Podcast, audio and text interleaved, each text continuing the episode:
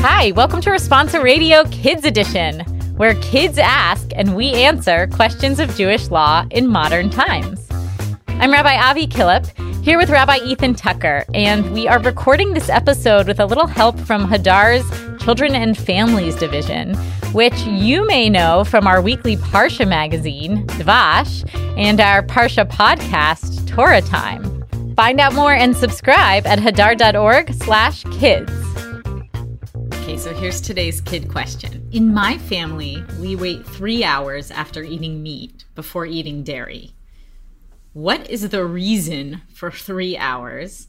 And why don't I have to wait the same amount of time after eating dairy before eating meat?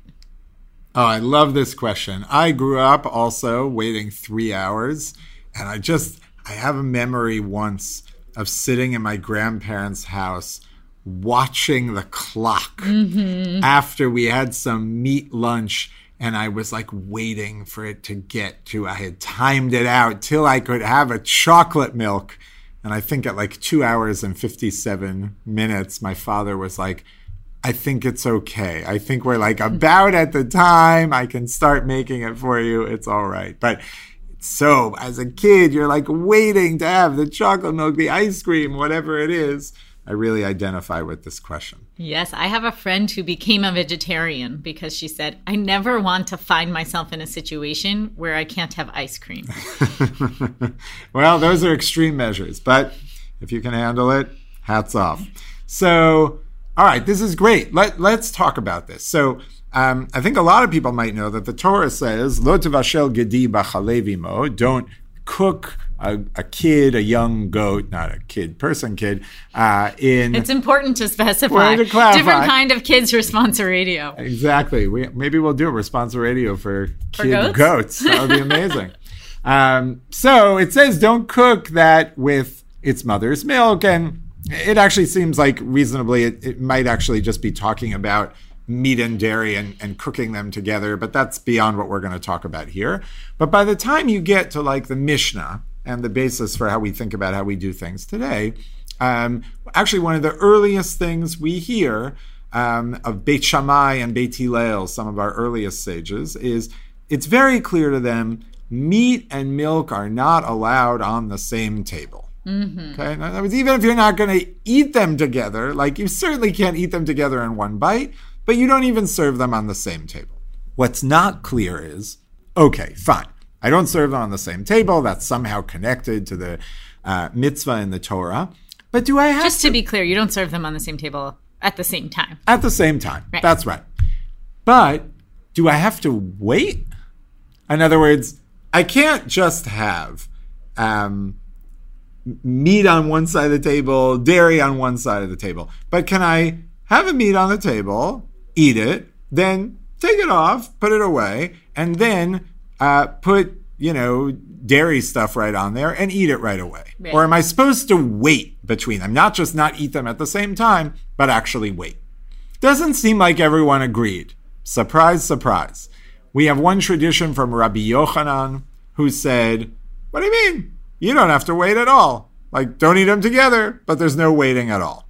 The Talmud does not like that. Uh-huh. Because there's another rabbi, Rav Chisda, who says, no, no, no. Achal basar lo yochal gvina. If you eat meat, you're not allowed to eat cheese, dairy afterwards. And he doesn't spell out how much time, right. but he clearly thinks there's some waiting period that you have to go between eating meat and then dairy. So everyone kind of follows that. They assume, well, you have to wait something. But then there's basically a huge argument over what that means. And you get an amazing story of one sage. Uh, his name was Mar Ukba, who says, Oh, I'm not as good as my father. My father was amazing. If he ate meat, he would wait 24 hours until he had dairy. Okay, so meaning his father, let's say if he had like, you know, uh, a brisket on Friday night for dinner, he wouldn't have any ice cream until the end of Shabbat. Got it. So he really divides his life into meat and dairy times. That's right. It's like today's a meat day, Right. a dairy day, and that's the way he did it. Uh, Mar Ukba says, I'm not. I'm not that good. I don't do it that way. I wait from one meal to the next. Okay? I won't have it at the same meal, and I wait from one meal to the next meal. Mm-hmm. Now, that's kind of helpful. It's less than a day, but still, what's that? Right? What's between one meal and the next? Right. Also, did these rabbis know about snacking? Yeah. So exactly. Do we think of a meal? There's a couple. Let's just play it out. There's a couple different ways you could understand that. From one meal to the next might mean from like lunch until dinner. Meaning you have like set times in the day where you generally eat. Right. And when he says from one meal to another, he means the amount of time we usually have between our major meals.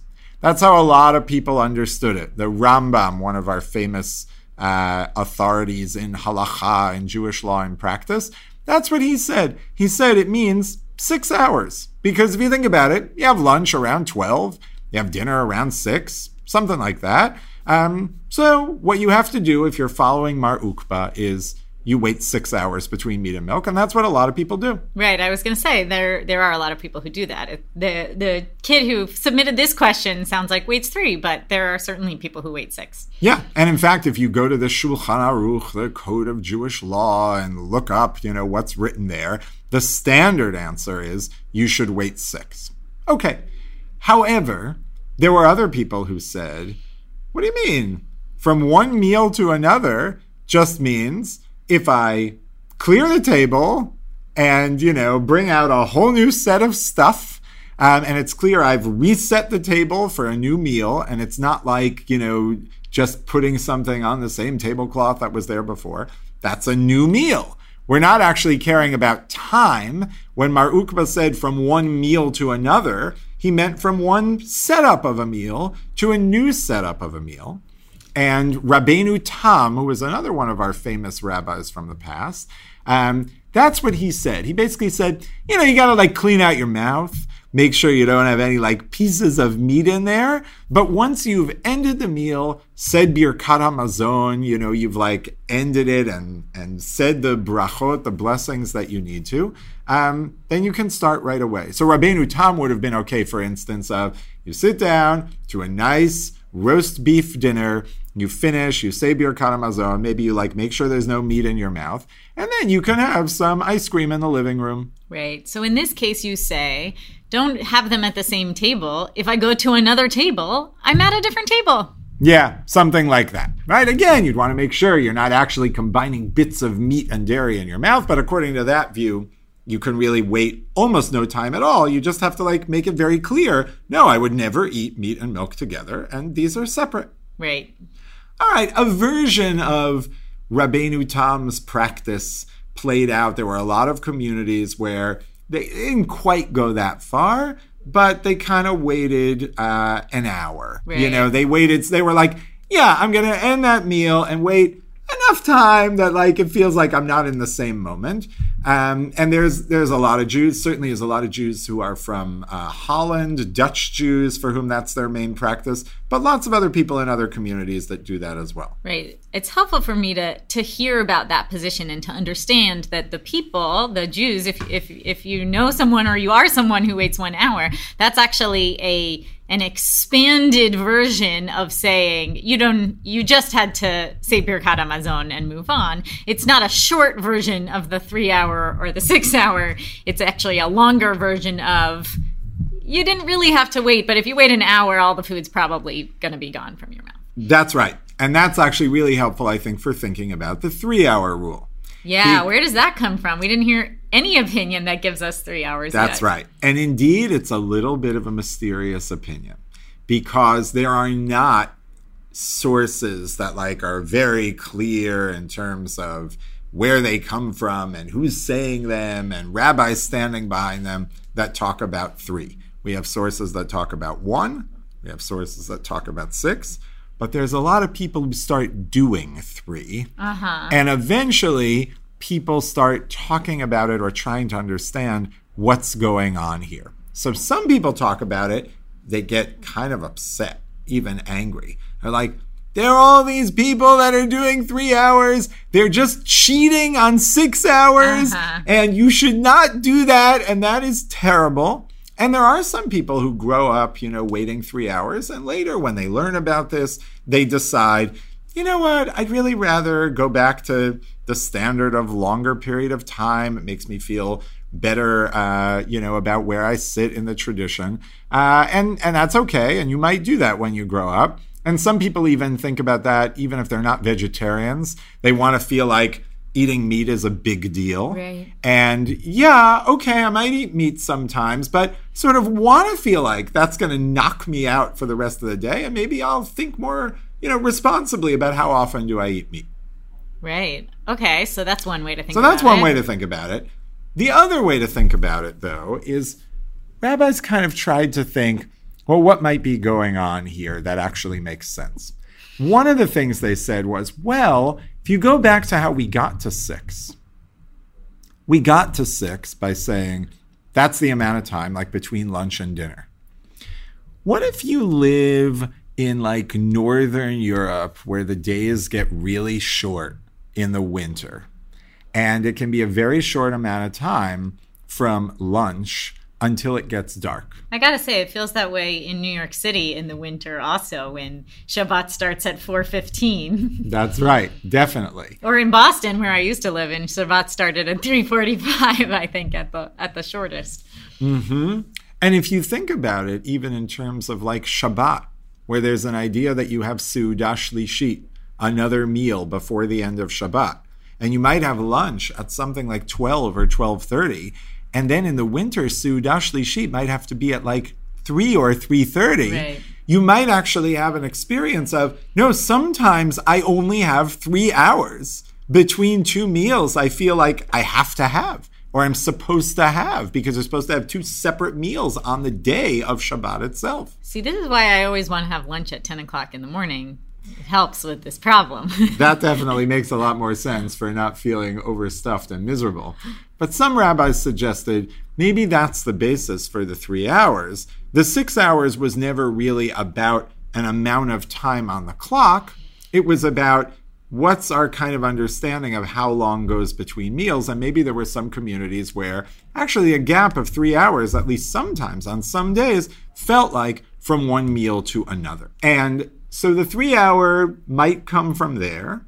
The other thing i think and it goes back to what you said before the three hours in a way instead of thinking of it as cheating on six hours might be a strict version of the one hour uh huh. really, if you think about it, a lot of the people who keep three hours come from Ashkenazi communities who, traditionally at least, the Rama, Rav Moshe Isserlis, who was one of the great poskim, one of the great uh, rabbis of halacha that wrote about this, he says, our practice is to do one hour. And you can imagine communities saying, just like the one hour people said, well, we're not going to eat right away, but we'll wait an hour. Well, I'm not going to eat after one hour, but I'll wait three as opposed to six. Yeah, that feels reasonable to me because um, the same way that you feel like you're in a different place when you say, No, we cleaned up. We did the dishes from that meal. I'm not even in the same building anymore. Three hours later or six hours later. Um, an hour later, you could still be sitting at the same Javis table. You know, you could have, you could still have the meat food on the table, but you didn't eat it for an hour. And then you might say, I still feel like I'm in this meal, even though it's actually been an hour Right. all of this makes sense. I understand why some might wait one hour, some three, some six. Um, but why is this only in the direction of meat to dairy? How come we don't have the same timing or or concerns when we move from dairy to meat? Great, great question. It goes back to remember I mentioned Rav Chisda was the rabbi in the Talmud who said if you eat meat, you're not allowed to eat cheese. And then we had to fill in what did he mean, how much time. That same rabbi says, "Oh, but if you eat cheese, you're allowed to eat meat." So, just in terms of the very person who came along and said you must wait after meat, said you do not need to wait after cheese going to meat. Now, the question is why? right? Right. What's different about them? Isn't it just you're not supposed to combine them? Why should the order matter? So there were two main theories of explaining why this was the case.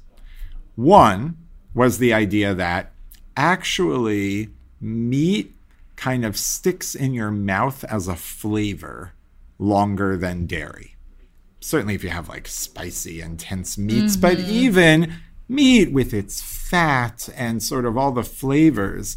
Um, that's why some people don't like eating meat. They feel like it makes them feel like full of something for a long time. Uh, the idea that it is moshech ta'am, it draws out its flavor for a long time. In a way, the dairy, you eat it and you sort of move forward. That's one idea why you would treat them differently. The second is that meat can get stuck in between your teeth Yeah. in the way that a glass of milk doesn't.